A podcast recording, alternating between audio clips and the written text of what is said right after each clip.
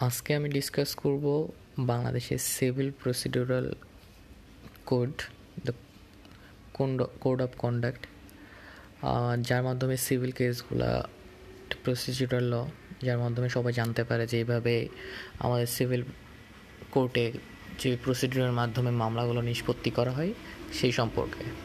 তো প্রথমে আমরা যেটা জানব সেটা হচ্ছে যে সর্বপ্রথম সিভিল কোর্ট সংক্রান্ত পদ্ধতি আইন এটা। যেটা কোডিফাইড আকারে করা হয়েছে, আঠারোশো উনষাট সালে সর্বপ্রথম করা হয়।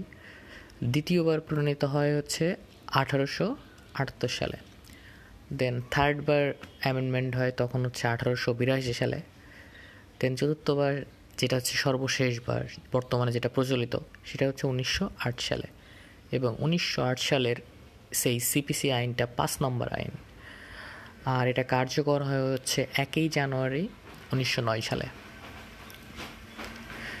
সাধারণত এর শিডিউল বা রোল বা অর্ডার এইগুলো হচ্ছে হাইকোর্ট চেঞ্জ করতে পারে না। এগুলো চেঞ্জ করা যাবে কিসের মাধ্যমে? এগুলো চেঞ্জ করা যাবে হচ্ছে যে পার্লামেন্টের মাধ্যমে। আর যেগুলো সেকশন আছে সেকশনগুলো ইচ্ছা করলে হাইকোর্ট চেঞ্জ করতে পারবে।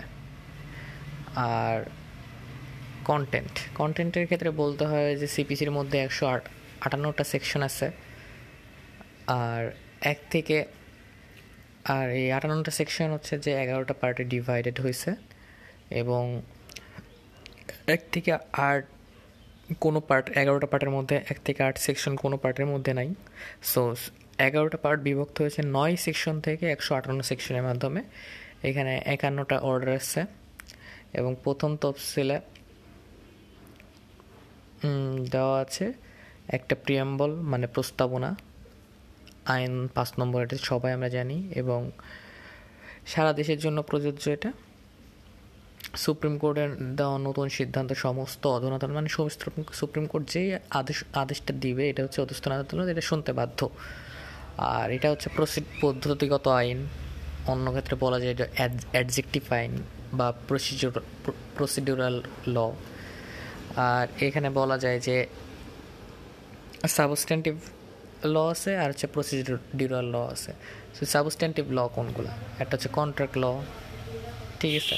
Specific relief act penal code এগুলো হচ্ছে সাবস্টেন্টিভ ল আর প্রসিডিউরাল প্রসিডিউরাল হচ্ছে যে সিপিসি সিআরপিসি এভিডেন্স এইটাই হচ্ছে যে প্রথম সিপিসি শুরু করার আগে প্রাথমিক যে ধারণাটা থাকা লাগে, এটাই সম্পর্কে বলা হয়েছে। ধন্যবাদ।